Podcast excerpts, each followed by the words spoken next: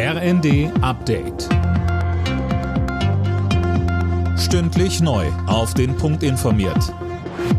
Ich bin Anna Löwer. Guten Morgen. Tausende Eltern in ganz Deutschland haben sich für heute um eine alternative Betreuung für ihre Kinder kümmern müssen, denn in vielen kommunalen Kitas, Horten und weiteren sozialen Einrichtungen wird gestreikt. Mehr dazu von Daniel Stuckenberg. Die Warnstreiks konzentrieren sich heute generell auf den Sozial- und Erziehungsdienst. Aufgerufen dazu haben mehrere Gewerkschaften, darunter Verdi und die GEW. Hintergrund ist der Streit in den laufenden Tarifverhandlungen. Bis zum 27. März soll eine Einigung mit den Arbeitgebern her.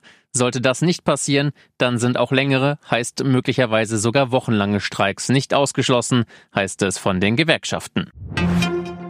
Bundesweit wird heute auf die Rechte von Frauen aufmerksam gemacht. In vielen Städten gibt's Demos und andere Veranstaltungen zum Weltfrauentag. Sowohl im Job als auch im Alltag fehlt es an Gleichberechtigung. Der Deutsche Frauenrat nimmt hierbei auch die Bundesregierung in die Pflicht. Im Fall der Anschläge auf die russischen Nord Stream Gaspipelines in der Ostsee führen die Spuren offenbar in die Ukraine. Deutsche und amerikanische Behörden vermuten, dass eine pro-ukrainische Gruppe dafür verantwortlich ist, berichten mehrere Medien. Vieles ist allerdings weiter unklar, wer den Anschlag im September angeordnet und finanziert hat und natürlich warum. Auch denkbar ist weiterhin eine Operation unter falscher Flagge, also dass es nur so aussehen soll, als würde eine pro-ukrainische Gruppe dahinter stecken.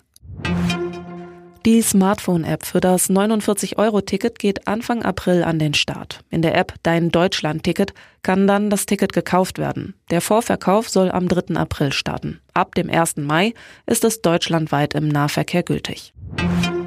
In der Fußball Champions League hat Borussia Dortmund den Einzug ins Viertelfinale verpasst. Gegen den FC Chelsea unterlag die Borussia im Rückspiel mit 0 zu 2. Das Hinspiel hatte Dortmund nur mit 1 zu 0 gewonnen.